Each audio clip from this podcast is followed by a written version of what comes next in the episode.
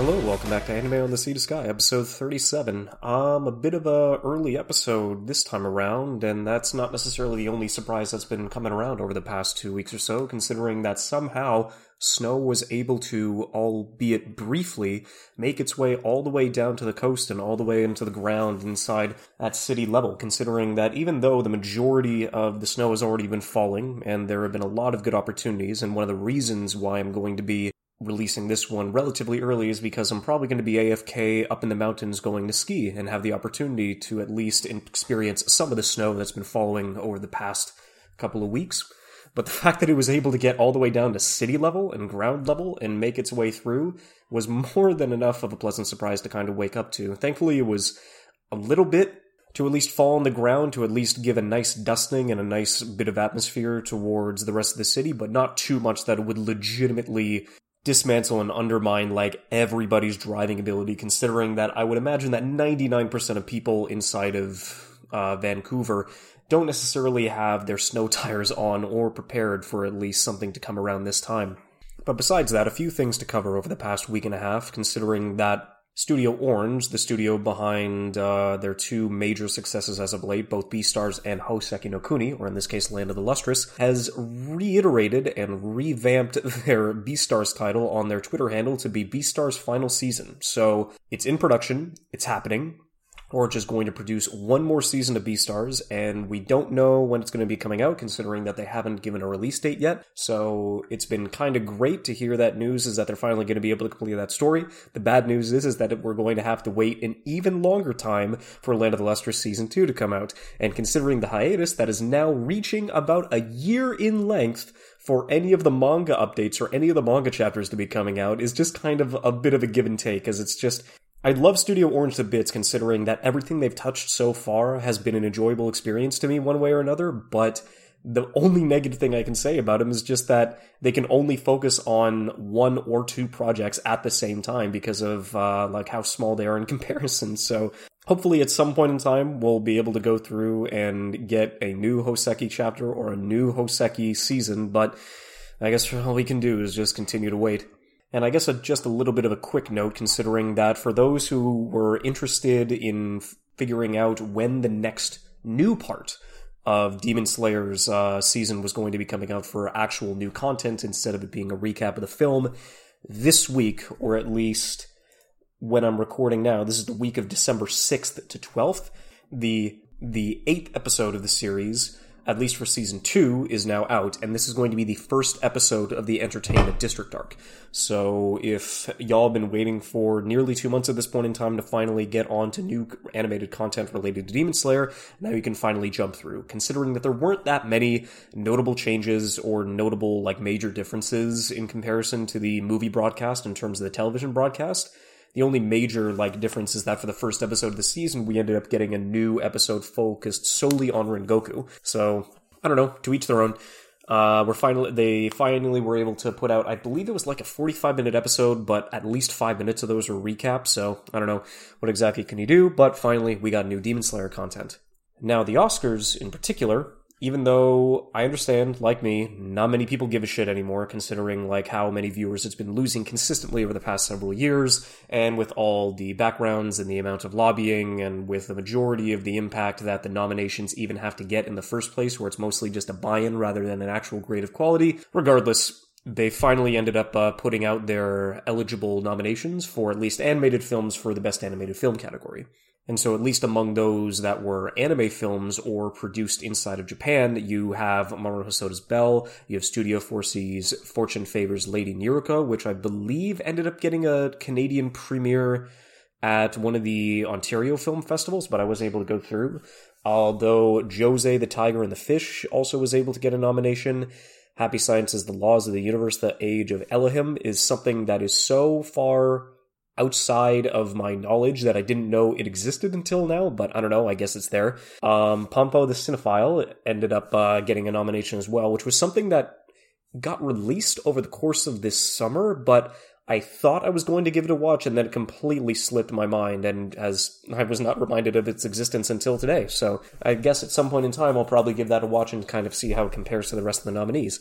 And then finally you end up getting another one of 4C's productions, which is Pompeii of Chimneytown, which was a picture book adaptation of one of their novels done by Akira Nishino. Also one that I haven't necessarily gone through and given a watch, so I guess that's going to go through. So at least Belle in Canada. I know that Belle has had North American premieres at a couple of anime cons like down in the States. I know that there have already been a lot of European screenings going around, and so it's gone through, and I've heard good things about it, and I really want to watch it, but at least for me in particular, the Canadian screening doesn't jump up here until January 14th, so I guess I'll just have to wait an extra bit to kind of see how that goes through, but it definitely seems like of all the Japanese directors that have been going through, it definitely seems like the board of directors, or it's not the board of directors for, the Academy. So it definitely seems like the Academy is just using Mamoru Hosoda, it feels, to be like, oh, so you're going to be our new Japanese representative of anime and animation worldwide. Because it definitely, I don't know why they definitely decided to pick him, but it definitely seems like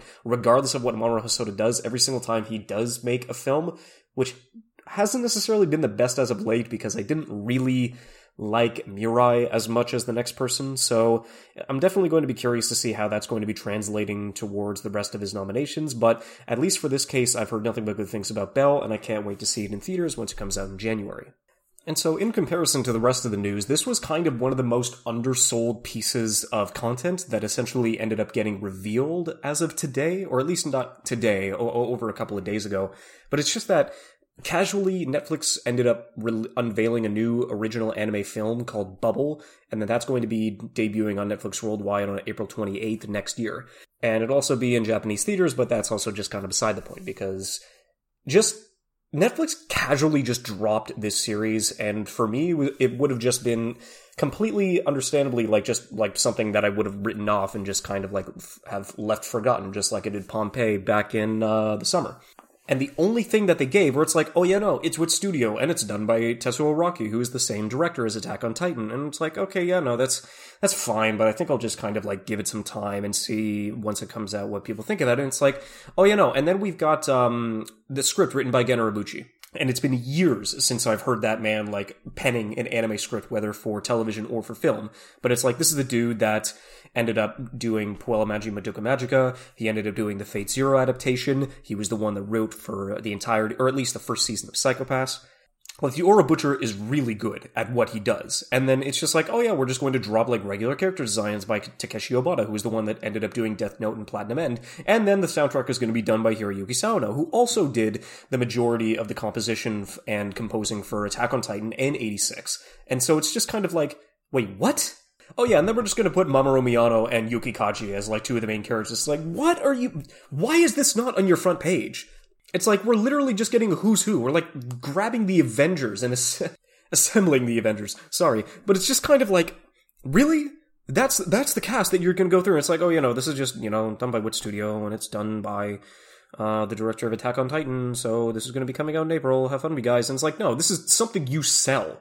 This is something you promote to the highest degree. And it's just going to be an afterthought for you guys? Like, the fact that you ended up grabbing them in the first place for them to produce this film, it's like, this kind of cast that you bring together is just not something that's incredibly ordinary. But yeah, I don't know. That's going to be coming out globally on April 28th. So, I mean, hopefully it lives up to the expectation that the cast that they've been able to bring together has done to itself. So I don't know, let's just kind of see what happens. And so I guess over the past like week or so, I've been trying to figure out when I essentially would have wanted to do this episode, considering that the most recent 3 episodes of this series ended up coming out just over a week ago, and I really, really, really wanted to talk about it. And so in this case, I'm just going to like drop it casually. This is basically going to be a review and a wholehearted, glowing recommendation of the League of Legends Riot Netflix series Arcane. Produced by Studio Fortiche, who is a 3D animation studio that were based in Paris that have a really good set of experience with the combination of 2D and 3D assets to make incredibly unique animation styles and projects for them to come to life. So for the other work that they decided to do, in this case, they've done a handful of advertisements in between for Gorillaz. They've done stuff for Converse, and that was in the small things when they ended up having their creation back in 2009. But in terms of stuff related to Riot Games in particular, we all know that the vast majority of the animated, miniseries and music videos and projects that they end up putting out have a high degree of polish whenever they decide to release it. And it's like, oh yeah, no, they casually did the Warriors music video for Worlds back in 2014. They casually did Ekko's trailer when they were doing the Champion release. They just ended up putting out Rise, possibly one of my favorite music videos, of anything related to video games, period. It's definitely, my favorite animation piece related to Riot Games. So they did Rise for Worlds 2018. They did the Pop Stars music video, which is essentially the closest I've ever come to thinking, am I actually going to be getting into K-pop? Do I actually like K-pop? Is this what this extremely small video is doing to me? I don't know. It was incredibly interesting to kind of go, considering this song was an absolute banger. Of course, way back, they also did, Jinx's music video, Get Jinxed, when they ended up releasing her way back when. And then, of course, the music video that's related to Arcane of itself, it's the Enemy music video that showcases Jinx and the majority of the characters that ends up getting put out in the series. This was ended up, being co-written by Christian Link, who is not only a creative director, but also a composer that has been working at Riot Games for a number of years, and also done by Alex Yee, who is also in the same deal where he is a creative designer and has been sticking with Riot Games over the past 8+ years. Which is really interesting to me, considering that, yes, both of them had hands in composing and writing the stories for a handful of characters that were introduced way back when inside of the series. So they already know about character design and character structure and how to essentially build a story behind characters and new ones being introduced into the game. But the fact that they were able to coalesce all of this into a 9-episode series was just a complete shock, in the sense that this was a televised length Netflix adaptation.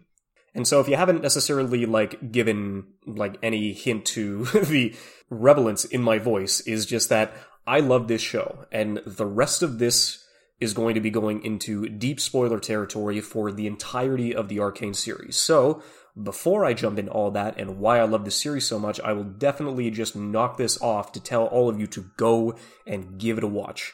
Seriously. Every single piece, every single finale and introduction, every single mini act that they decide to integrate inside of the story, all of them have their pros. Every single one of them has great moments of payoff and their own ways to shine. So just take that opportunity and go watch it. I'll be here when you come back. Okay, so I'll just get the basic out of the way. Arcane quite possibly might be my favorite thing I've watched this year. That's for stuff in comparison to Odd Taxi, that's in comparison to Attack on Titan Season 4, that's in comparison to the first season of Invincible, that's in comparison to the final season of Castlevania's televised series. I mean, it is just absolutely insane what they were able to accomplish here. I ended up jumping on a little late in comparison to the rest of it, considering that the first three arcs, or the first three episodes for the first act ended up coming out in November 6th. And they ended up doing a weekly setup for the two acts that followed. So this all ended on November 20th, and it began on November 6th. And I didn't start watching this series until the 17th. This was about halfway in between Acts 2 and 3, so I was able to go through and I was able to catch up, finish all the episodes that I needed to go through, so by the time the day that episodes 7, 8, and 9 came out, I was ready to watch them. Combined with the fact that this was one of my most enjoyable and memorable just viewing experiences I've had, considering that two of my buddies, Russell and Rhoda, were ending up to inviting me over to their place because they had already seen everything and they had already caught up and they were waiting for the rest of it. It was just kind of oh, okay, sick. I get to go through, we get to chat, we get to drink, we get to essentially enjoy this 2-hour segment, this 2-hour film of the third act that you can combine for the rest of it. And it was so fucking insane. I should have been speechless, but I was too fucking hyped. Part of it was the enjoyment, part of it was the quality, part of it was the alcohol, but as soon as the final piece and the window shatters at the 9th episode, I fucking popped off of my chair for the first time in years, and it was holy fucking shit, the birth of Zaun, this is fucking insane! It was ridiculous. I would say, the series does have a little bit of a slow start, considering that even though it does, start off the series with, pre-Zaun's attempt at trying to cross the bridge, it goes into a relatively like calm, childish sort of beginning with like a little bit of just darkness and deceit that was just underplaying, at least at the end of the first episode. So it's just like I can't like knock a single character on this. Like maybe Marcus, because Marcus was just like incredibly basic, but the moments that he was able to like get in the small like pieces that he was a part of was just still kind of like, you can see the conflict in, and especially when you show him where it's like, oh, he's also got a daughter that he has to take care of on top of everything else. It's just kind of like, especially when Silco like just walks into the room and is just playing with his daughter in the calmest way possible, like helping her build some stuff. And it's like, oh, he's so calm. He's so cute. She's so cute. And he's like acting like such a father figure because you know this Jinx. Except like we're like, my heart is still, because it's just kind of like, we know how vicious Silco is. And it's just like casually going through and just being like, oh yeah, no, I know where your daughter lives. And I know you lied to me. So I'm just going to let this slide. But you know exactly what I'm going to do if you fail me ever again. And if you lie to me, if you deceive me, if you try to betray me, I'm not the one who's going to go after you. But at least the biggest, like, compliment, of course it's the one that everybody, like, continuously, like, praises at the beginning. It's just as soon as the bridge fight is over and Vi and Powder and the rest of the crew are, like, standing on top of one of the buildings and you see a like near bird's eye level perspective of the entire city of Piltover, is just kind of like, this is really big. Like the polish, the animation, the setup, the assets, like everything like lining up and building and finally showing off this world to us for the first time that we're able to see it in this way is like nothing short of like spectacular. It's just that everything like lining up to it, all the characters, all the set pieces, all the action, all the animation, all the big pieces, all the tiny micro reflections and changes in tone as well as in like facial expressions, like everything top to bottom from the macro to the micro is just done with such polish and such perfection that it is possibly like one of the best animated television series I've seen in years. Like it is way up there. Considering that there's just so much to unpack for the rest of this, I just really want to try and get as much as I can and like vent and just give as much praise to the show as I could possibly give, because it's just going through. So I guess we'll just go like, not necessarily, like I'll line up the stuff at least for the first act, because the first act slowly builds to the climax, which it ends up like foreshadowing at the end of this second episode and leading into the roller coaster that is the third, is just absolutely insane. Because I mean, we end up getting just bits and pieces like welcome to the playground, welcome to the world, welcome to this entire like setting that we're going to exercise conflict in every single episode and not going to give you a single second to breathe. It's just like the common introductions to characters that we've already seen, just the haphazard, like just nonchalantness of everything. I mean, this is definitely exactly what Breadsword was talking about in terms of his video on Tintin and living inside of the shadows of giants, considering that when he was talking about the Warcraft movie, which I don't necessarily have as much experience because I didn't play any of the games, but it was just kind of like what he was trying to do is that he decided to pick one of the weakest stories, which would have been in the first Warcraft game, and then kind of like just give, it's like, okay, well, here's this place. It's not going to have any like plot relevance. It's not going to have like anything related to do with the plot. And it's also going to throw the plot in every which way possible, because it's like, he's from this faction. He's from this warlord. He serves this king. He serves this master. He does this. He lives in this area of the city and this area of the continent. It's just kind of like, okay, well, you're putting all this importance and all of this just really strenuous dialogue on top of this one act and this one phrase, but it's not like anybody outside of anybody who's played the games is going to have any idea of the significance or have any idea exactly what you're talking about. Where it's just kind of like, okay, well, you put all of these, like, big revelations and, like, big names in front, and it's like, don't you know this man? Don't you know the king? He's an amazing figurehead. He is the one that is going to be leading the humans against the orc scourge. And it's just, what? Okay, I get it. But we don't really feel the same way as you're trying to just bring this upon anybody else. Whereas in Arcane, it's just, like, all the things where it's like, okay, so anybody stepping into this world, anybody stepping into this show or League of Legends or anything without even playing the games for the first time. Like, you don't know. You don't necessarily have anything to live up to, and so the show itself underplays all of the cards that it has inside of its hands. So at least in that case, you essentially only have, like, all the smaller characters.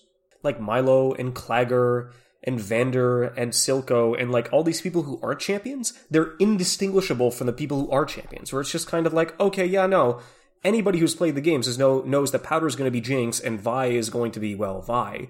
But none of the characters, which is perfect, because you're not supposed to oversell an adaptation. You are not supposed to use fan service as the main drag and the main curtain whenever you're trying to tell a story like this. And so the fact that all the characters that are introduced are given, like, the same kind of gravitas and the same kind of screen time and importance as everybody else, like, makes this a legitimate story instead of something akin to, like, a fan fiction that somebody is trying to, like, build in with a high production and, like, a high profile, like, quality and property that they've got. But in this case, like, all of the references, all the major characters, they're underplayed to a degree that this could have been any other story. This could have been with any other set of characters. It didn't have to be League of Legends characters. That you could have told this story in a similar vein with the same quality, and it didn't have to be attached to any other quality. But the times that they do bring fan service, the times that they do just slip in just underhanded comments, like, very tiny references, like, pieces of League of Legends and things that that people who have been playing the game for years would get, but are so underplayed and, like, so minuscule that it puts a smile on my face for a brief second and then realizes, oh yeah, no, this is not the importance. Because it's like I don't know, pretty much the biggest concern for me, which would have been, like, through episodes 1 and 2, where it was just, like, you had a handful of items in the pawn shop. You ended up seeing a serrated dirk inside of Silco's warehouse. You saw a heart of gold and a philosopher's stone inside of the pawn shop that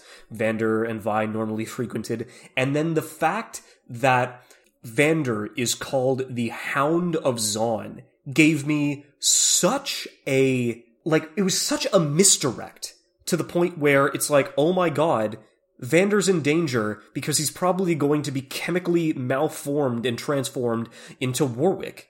Because, like, the Hound of Zaun is just literally one of Warwick's titles. But the Hound of Zaun is just, like, such a casual name that you could just throw to somebody, and it's like, oh yeah, so he's vicious, he's loyal, he's, like, he is able to get down dirty when he has to. But then in the context of it just being a name, it works. And then in context of being a reference, it works just as well. On top of the fact that it was, at the end of the day, completely misdirected me in the first act, in the sense that he ends up getting, like, falsely injected and killed with Shimmer, and he turns into something more of, like, a Dr. Mundo than a Warwick. But then, of course, in the final slideshow, at the end of episode 9, you see, like, Warwick and his claws hanging for the rest. It's like, oh my god, they actually recouped his body, and Singed has been working on Warwick as a side project for years. I'm just kind of like, yo! Because, like, it's just such a small thing. It's literally just, like, the fact that Singed has a daughter and he still has a picture, and the fact that she's dead and she's probably going to be turning into Orianna, and then you see this huge claw and this furry body hanging from the ceiling that's not even in full view, but anybody who knows that that's the body of Warwick that is probably going to be coming into play in the second season. Because it's just, like, that's how you do fan service. That's how you write anything related to this work inside of it, to the degree that it doesn't become overzealous, it doesn't take away from any of the writing or the story or the conflicts or the character interactions that are happening in between anything revolving around the story. It's fan service. There is something that should be done very passively and very bit by bit and piece by piece and on a case-by-case basis. But yeah, we'll get to the end of it at another point. But yeah, no, it's just all the small things leading up to it. And then, of course, the fact that, you know, the people of the lanes are very interested in, like, going through and, like, wanting this conflict to happen, even though Vander literally years before was like, yeah, we tried and it failed miserably. And we're going to get just completely, like, kicked underfoot again. but he's just barely holding the ship together. And then the conflicts of Jayce and like bringing him in as a character, like I think he's 25 or 26 in this first act of the series. And the fact that he's still naive, but the whole entrance his whole relationship with magic, and which would go on to be becoming Hextech, what they were able to show in like a couple of minutes. And it's the same thing where it's like, oh, those are runes. Oh, that's a tear of the goddess that Ryze ends up handing over to Jayce at the end of it. Oh my god, the only person that can use that kind of ability is Ryze. But for people who don't know who Ryze is, this dude looks like a ridiculously awesome wizard that is able to like generate a teleportation spell just on a set of a whim. And like with the sound design, with the lighting, with the fact that to be fair, for some reason, Jayce and his mother were like walking through the Freljord, or in this case, like a very like mountainous region. And it's like, I don't know why they were doing that.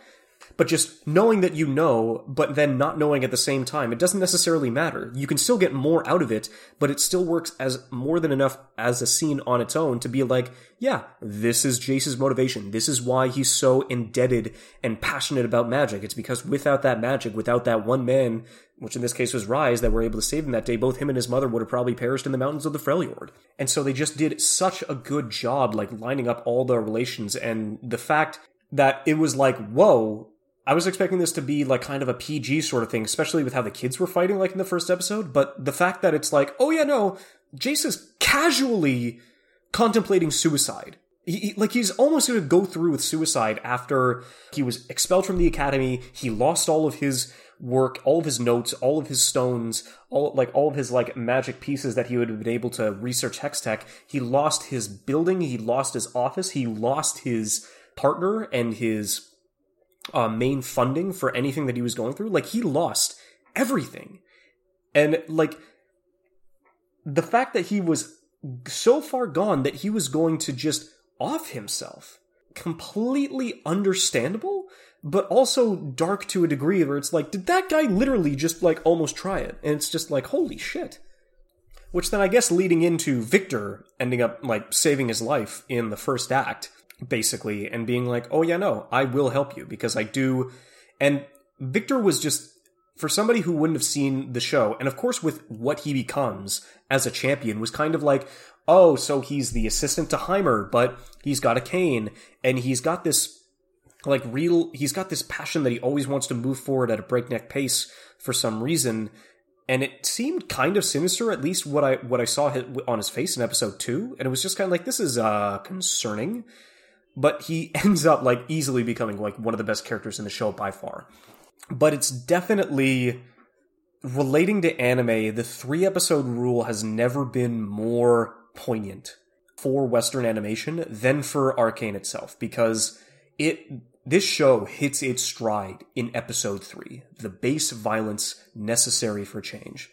Because right off the bat, Vander is incredibly proud that, to save, like, the Lanes and the rest of her family, Vi is willing to take the fall for everything that happened topside. Vander finds her first, and he's not going to let her do it. And Vander, as well as the sheriff that comes in, they both don't want to do this, but Vander thinks it's the only way that everything is going to be able to, like, hold safe. Which, honestly, because, like, even after he's gone at the end of the 3rd episode, like, I don't know how that would have helped, but still, he just couldn't give up his daughter. He couldn't give up Vi. He couldn't give up his kids. This was the only thing that he had left in that world to protect besides the Lanes. It was his priority. And then just out of nowhere, the sheriff dies.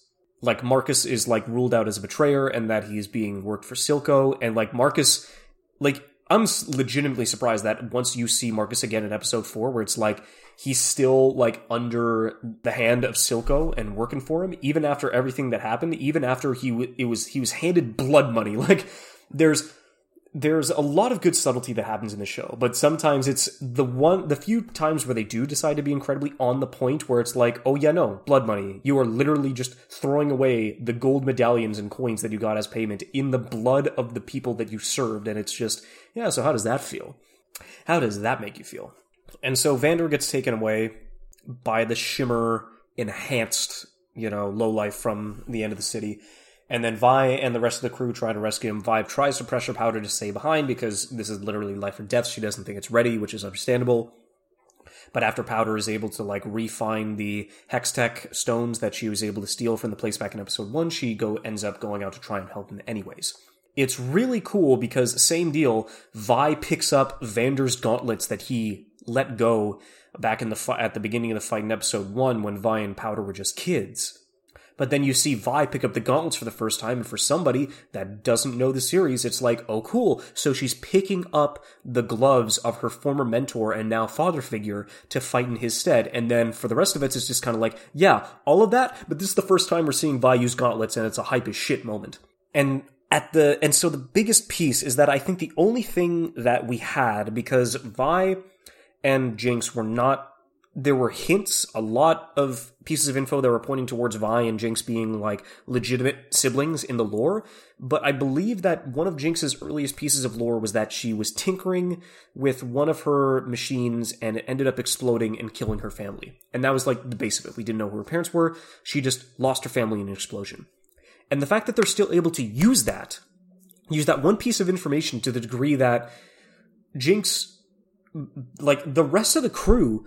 possibly could have gotten out alive. Like, they were so close. They had the hole out. Vander was, like, unshackled from the rest of his beings. They were able to shut the door on the Shimmer enhanced baddie that was going through towards him, and the door would have held. But then Jinx decides to use one of her monkey bombs, and for the first time in the show, it works. And it's the worst time that ever could have happened. And Jinx ends up killing her family. Not her parents, not the same deal, but she essentially resigns her newfound family to die and inadvertently kills both Milo and Clagger. And then we see Vander, like, the only one being able to be useful and, like, conscious after that explosion. He's able to, like, go down and, like, you see this man, like, reveled as the Hound of Zaun. And they keep saying, yeah, you could have done it. It's like, no, that's not... I'm not the kind of man like that. Ugh. I'm not that kind of man anymore. You'll die for the cause, but you won't fight for it. But then he decides to fight for a cause that he thinks is worth believing in, and that is protecting the only family he has left in the form of Vi. And he goes on a tear. He is legitimately able to hold his own against a Shimmer-enhanced being until Silco stabs him in the back, and... Just, if there's anything that I want to point out, is that whenever the animation and the rest of this is great, like the macro, all the assets, the cities, the character models, the fights, everything is great. Something that this show does so incredibly well is facial expressions. In the sense that whenever, regardless of how minute or how, like, grand they're supposed to be, they all do their job and they are all just ridiculously effective at whatever the scene is trying to pull.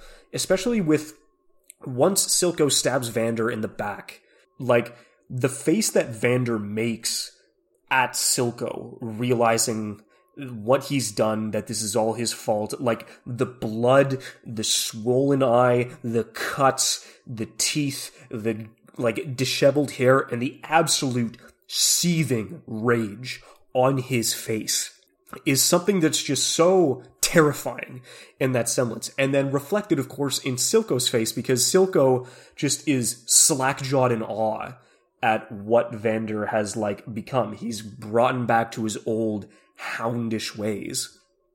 In that he's like, yep, he still knew that he had it in him, but he stabs him anyways and chucks him off the Vander.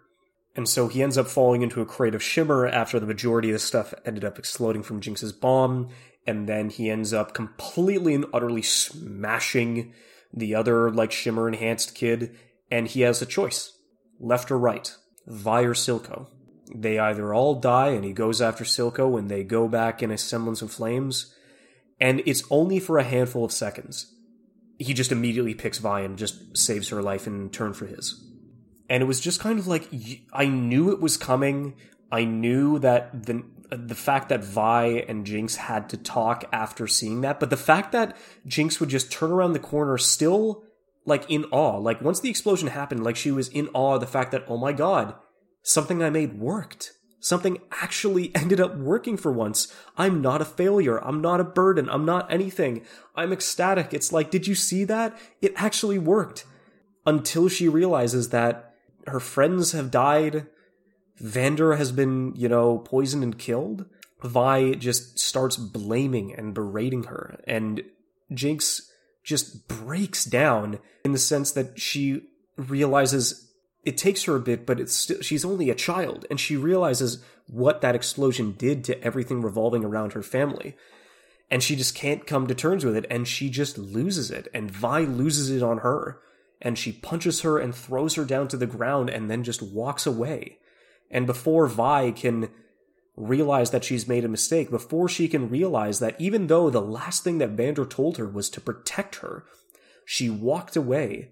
Considering with all the grief and all the trials that she just went through over the past couple of minutes, it was completely understandable for her to walk away in that moment, to forsake the last thing that she was able to protect.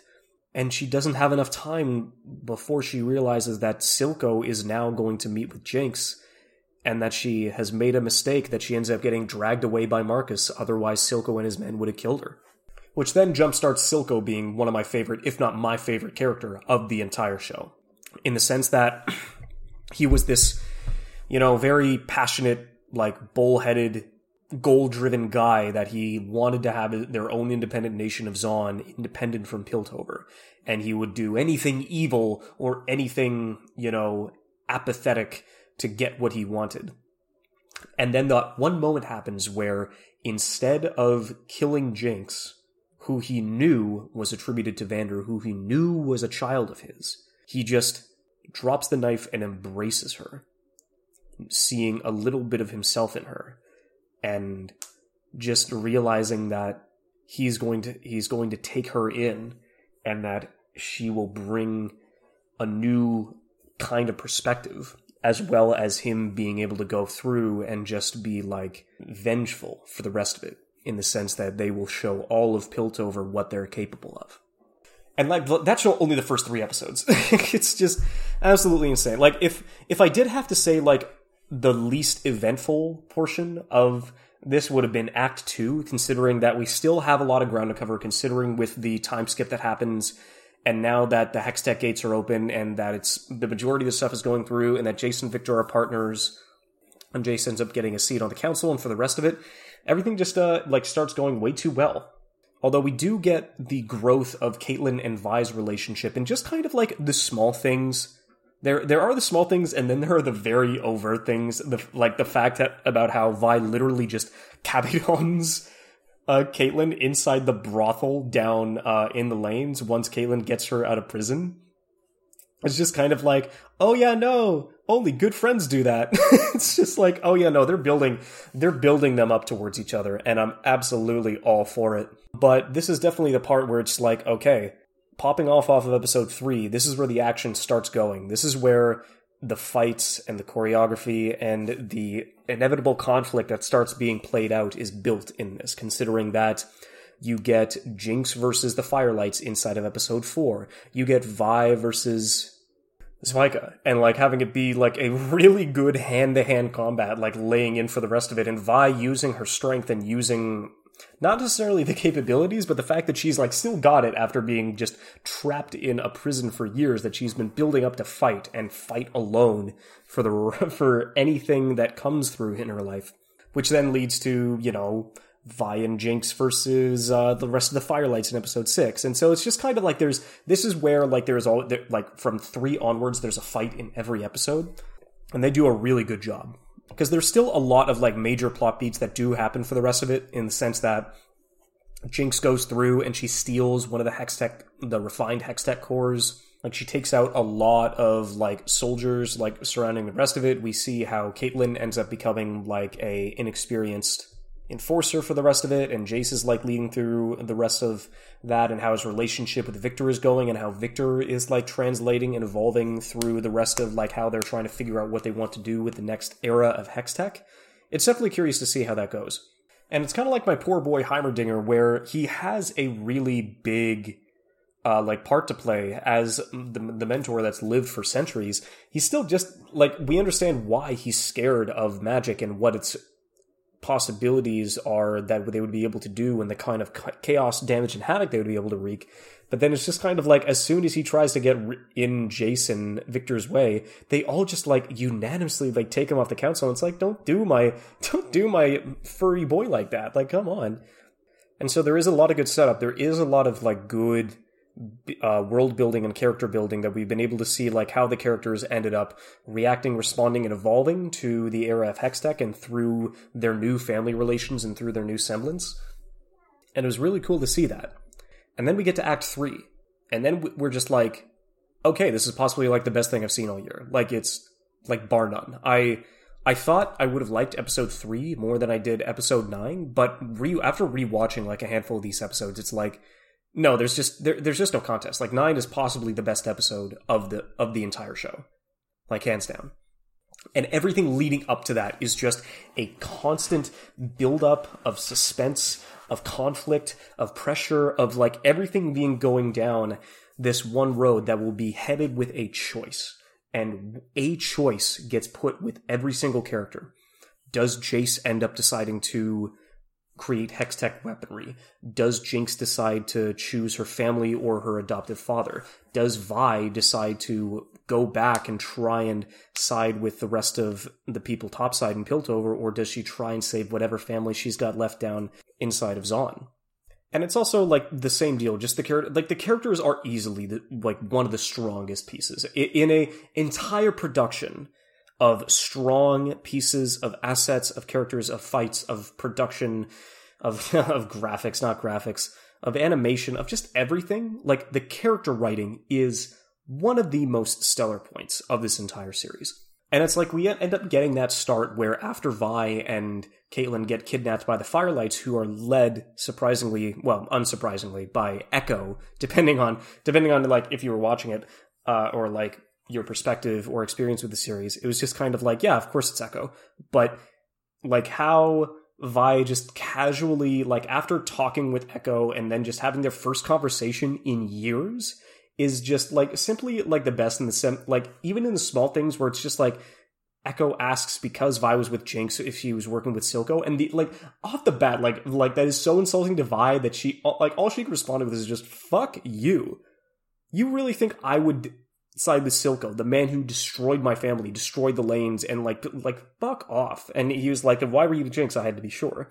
Like, it's totally understandable because Ekko was somebody who was forced to grow up. He was forced to become a new safe haven for people who were like losing family and losing lives inside of the new way of the lanes that was being headed by Silco.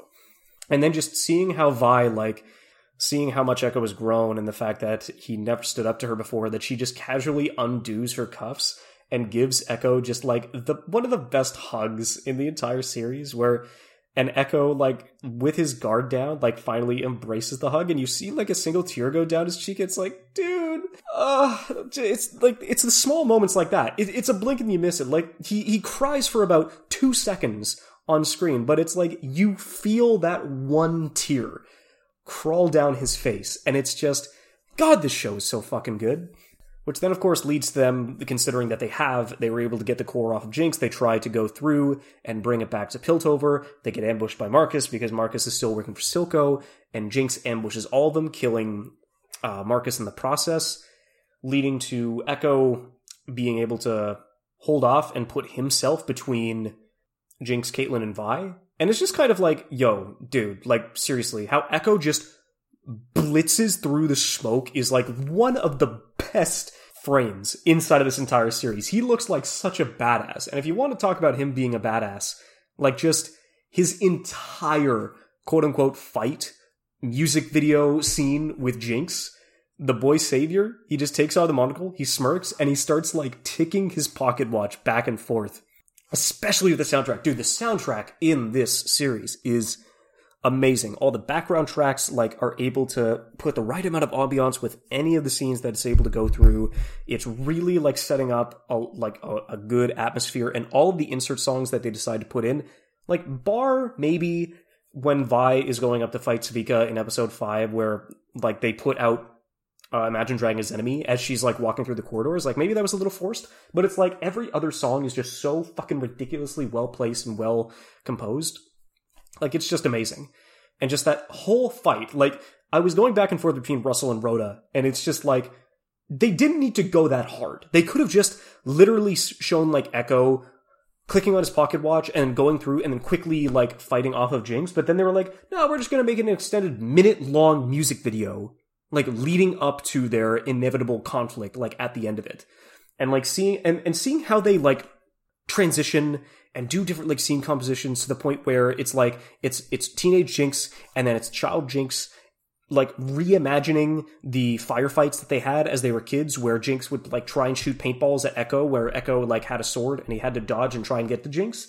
And like just the entire, like, the song, the way that it was animated, the style, it was just balls to the wall fucking insane. It was it was art. It was a glorious piece of art. And so then we get 8. They realized that Jinx was able, even though Jinx lost the fight to Ekko, she was able to like steal the Hextech core like back from them before they were able to get through.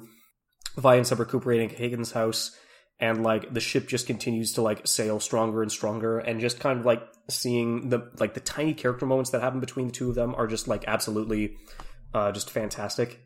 Like, especially for the fact that once Vi leaves and Caitlyn is just having a shower and she's trying to like walk back the conversation that Vi ends up walking away from, and the fact that Vi just wants her to forget about her, and she's trying to like walk back the conversation and she wants to like try and salvage and recuperate whatever they have left, is just kind of like, oh yeah, no, like I feel sad for you, I really do. But Vi ends up meeting with Jayce, who is the only sense of, or at least because she wants to fight, and Jayce also like feels like they need to like give some effort of strength, considering that how threatening like the lanes, and in this case Zaun, is getting. And we get, I'm trying to figure out if this is like my second favorite fight possibly of the series, where it's like Vi and Jayce call to action against like the Chemtank Shimmer addicts that they use as guards for the majority of the processing plants for Shimmer. And so Vi and Jayce are like back to back, and Vi has her gauntlets and Jayce has his hammer, and everybody's just, it's a really fucking good fight scene on his own, but now it's just kind of like, yo, we're finally getting it. We're getting the champion weapons. We're getting their legitimate abilities. Like, Jayce uses the transition from his hammer into his plasma gun. He ends up getting like the electrical field around him. He's able to do the knockback. Vi gets the charge. And Vi gets, like, the majority of the empowered punches that she gets whenever she, like, turns on her gauntlets. And it's like, oh my god, it's happening. It's fucking happening.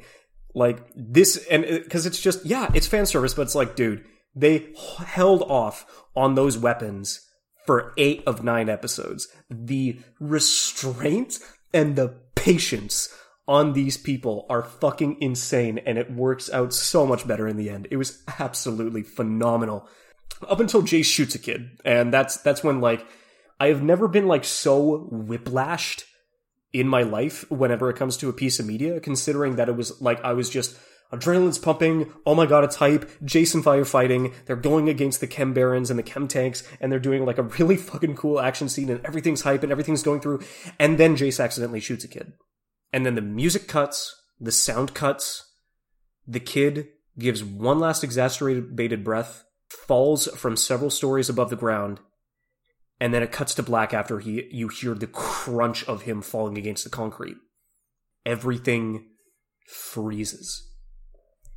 That is how you do a transition. That is how you're able to, like, cut out or finish an action scene. And so after Caitlyn gets kidnapped by Vi in the shower, Caitlyn's kidnapped by Jinx, we end up jumping in episode 9. I do think it was kind of, like, a little weird where it's like, you are not leaving with those gauntlets. And then he just, like, gives up a couple seconds later. It's like, you'll never do this alone, but, you know what, keep the gauntlets anyways, yeah, whatever. Like, that's one of the only, like, bad things I can say about the episode. Like, Heimerdinger ends up meeting Ekko in one of the previous episodes. We end up getting another vista, or at least Heimerdinger is able to go through and see the Firelights hideout for the first time, and he's incredibly astonished, like, just as we were. And then we get a really good standoff scene, where Jayce ends up leaving a note after they destroyed one of the Shimmer facilities, and Silco comes to parlay with Jayce at the border of town on a wall lined up with cannons facing out towards the open ocean, and it's just like impeccable. Like that entire scene, the bartering, the way that Jayce has experienced, but like with the knowledge of the fights that he was able to just recently have, it's just that, yeah, no, I'm inexperienced.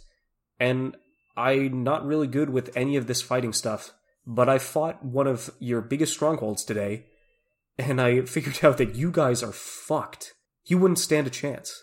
Like, we would wipe you off the face of the earth. The council wouldn't even give less of two shits about you.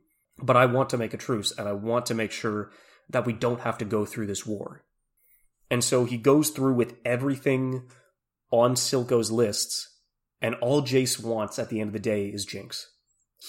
All he has to do is hand over Jinx, and he gets Zaun. He gets his independence. He gets the dream that he has been working towards for more than a decade. One of my favorite scenes, like, I know it's not too long, like, fit between everything else related to the series. One of my favorite scenes, easy, is when Silco is now just grappling with the choice. All he has to do is give up Jinx. All he has to do is give up his surrogate daughter, and he will have everything that he has been fighting for. All of it will come to him, and that's all he has to do is give her up. He didn't even haggle. All he would lose was problems. All he would lose is problems, and he can't do it. It's because it's so, the parallels in this show, like, if there's any motif or any like little piece of writing that I love between like any of my forms of media, it's parallels. Whether it's literally just Silco sitting at this fountain of a monument to Vander, and he's finally coming under the realization as to why Vander would die rather than fight for a cause, die and protect anything that he was able to hold dear. And he finally realizes that as he's talking to his statue, and he pours out a drink too. Like, I absolutely love the tiny moments in that. He just pours a bit of his drink out into the fountain as a service to Vander. Is there anything so undoing as a daughter? I love that line. Talking about good lines too, Jayce comes back after talking with Silco, after Victor essentially tried to control or like augment his body more with the corrupted hex core that is essentially doing more harm than good at this point. The one that ended up killing his own assistant Sky, he drops her ashes into the river that he met her all those years ago, and he's about to commit suicide, and then Jayce walks in and he's like, am I interrupting? Just as Victor did back in episode 2. And it's just like, the parallels, it all comes full circle, and it's just so fucking good, dude. I absolutely fucking love it. It's, it was so good. And like, talking about great lines, in the pursuit of great, we failed to do good. Like, it's just so good, dude. Victor is such a good character in this series. It's like Victor, it's Silco, like, two of the top three, easy, like, oh my god.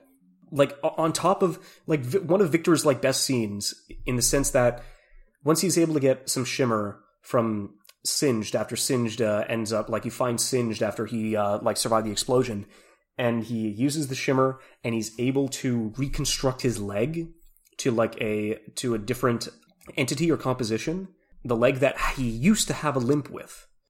And so he ends up going down to the docks, and he drops his cane, and he starts walking, and he, like, gains his stride back, and his new leg isn't limping anymore, and he's getting a basic walk, and he's picking up a stride, and for possibly the first time in his life, he starts running. He runs down the ports with a fucking beautiful night sky and a starlit backdrop, just exaggerating and emphasizing one of the, like, possibly one of the most important moments in Victor's life. The fact that he knows that this is possible. It was just absolutely insane. Like, just one, like, small moments in the grand scheme of things, but massive moments from the scale of one character. It is something that this show does exceptionally well. And so the whole dinner that this show culminates with Jinx, after coming close to death, after being incredibly erratic and negative and not being able to find her place or her ideals in this new world that's forming around her, Since she was able to kidnap Vi after she fought Sevika, she was able to kidnap Silco after he talked to Vander's statue. She kidnapped Caitlyn at the end of episode 8. But I guess I'll just go through, or at least just quickly noting, like, the fights in this series, like, just so, okay, they did a really good job. Like, it was more of a thematic moment in episode 3's fight with Vi versus the rest of them, and then Vander versus, like, the rest of the Shimmer and the gang. And then it's like, okay, then we get Jinx's crew versus the Firelight crew in episode 4. And then we get Vi's first fight versus Sevika in episode 5. And then we get Vi and Jinx meeting for the first time, but they end up getting cut back because they have to fight the Firelights at the end of the day. And it's like, oh yeah, no, those are totally fine. And then And then Ekko versus Jinx happens. And it's like, oh, there's no way they can top this. And then Jayce and Vi versus the Chemtank happens. It's like, oh no, there's no way they can top this. And then Vi, with her gauntlets, fights Sevika with her empowered arm a second time. And it's like, oh, this might be one of my favorite, like, one-on-one fight scenes in history. Like, it is so ridiculously, like, it goes ham, it goes hard. And, like, the small story beats that happen in the middle of the fight, like, too, where it's just kind of like Vi punches Sevika against a wall, she's exhausted, takes off one of her gauntlets, swigs back whiskey, chucks the empty whiskey cask at Sevika, puts her gauntlets back, punches them together, lifts up a pool table, and punches it, like, at Sevika that's hanging up against the wall. It's like, how do you storyboard that? Like, how do you just come up with that? It's like, okay, drink, pump up, punch. It's just so fucking ridiculously, like, well choreographed, well storyboarded. Like, even Vander, like, coming back and giving Vi some, like, helpful tips, considering that Vi is just getting her absolute shit kicked in. It was just, like, on top of Vi's passive coming in at the end of the day with all the runes, like, giving her the protection she needs for her to put the finishing touch on Sevika. Dude, that's, like, everything was lined up so fucking well.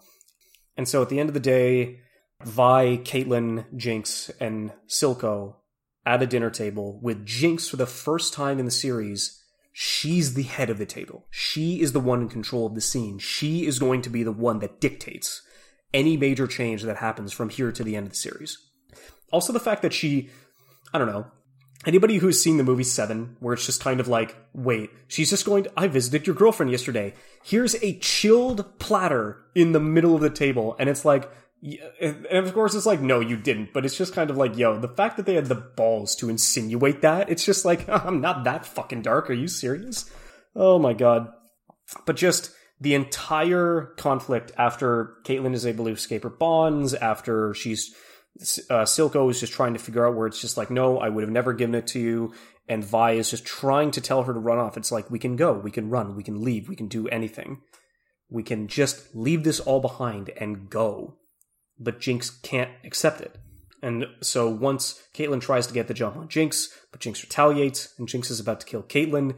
Just the entire, like, shouting match that happens between Vi and Silco trying to get Jinx to not commit the murder and to just not, and to keep her alive, but she's just having an internal struggle, trying to keep herself in the moment, trying to just get out of it. And what ends up finally doing it is that Silco finds Jinx's gun and points it on Vi. And in that moment, Jinx chooses Vi over Silco. And she guns down Silco, but regardless of what she had to do to protect Vi, she's still broken. Because arguably, in comparison, Silco was the most important father figure that she'd had throughout the rest of her life, considering that her first father left early, and her second father, Vander, didn't really give as much attention to her as he did to Vi. And then she has to kill Silco before he killed Vi. Like, this girl, on top of, like, being close to death, on top of, like, being abandoned by her family, on top of losing her father figure again, like, this is the third that she's lost in her life. She's lost her third father figure, and she's not even, like, in her 20s. Like, Jesus Christ, that's traumatizing. And even at the end of the day, even with how shitty, how vile of a person Silco was, it's like the one genuine thing that you could have taken from any of his interactions is that he genuinely loved Jinx as a daughter. And just the last few words that he's able to say to her is just that he wouldn't have given them Jinx. He wouldn't have given her up. He wouldn't have had his own independent nation of Zaun. He wouldn't have given it all up just for her. And the fact that just don't cry, you're perfect, is just like, dude, that tears me up inside every single time it comes on. And so what was really cool is that after she was able to cry all of her tears for Silco, after she was able to get up with the gun, she looked calm. She looked like she was in control and not sporadic or just completely out of her own. It's the first time that she felt like she had any semblance of control in her life. And she decides to pick Jinx over Powder. She decides to pick herself over Vi and whatever relationship she had left. And so she rebels in the new them, the new pair of sisters. And she fires off what is essentially a Hextech missile at the council's table, just as Jayce and Victor were able to convince the council to give Zaun its independence. And then the missile hits the window, and it cracks, and the fucking season ends. And I lost my shit. I had no patience. I had no, way for me to just sink back into my chair and absorb what just happened. I popped the fuck off my chair.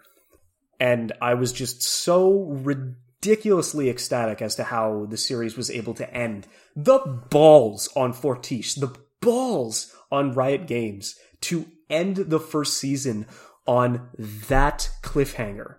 And even though we know that Arcane is going to be getting a second season that'll come out around 23 or 24, regardless of the fact that we know that it's coming, it still hurts, but it still just fills me with such hype and such reverence, the fact that Riot is actually sticking with this series. Riot is going to commit to Arcane being a long-running franchise relating to their lore, because regardless of what League of Legends is as a player-based experience, its lore, its external game modes, its videos, its fighting games, its music, its composing, its directing, everything outside of the game in particular is just such top-notch, consistent productions, which is kind of hilarious because it's like Riot Games, they might as well at this point not be a video game company. They might as well just be a multimedia company at this point,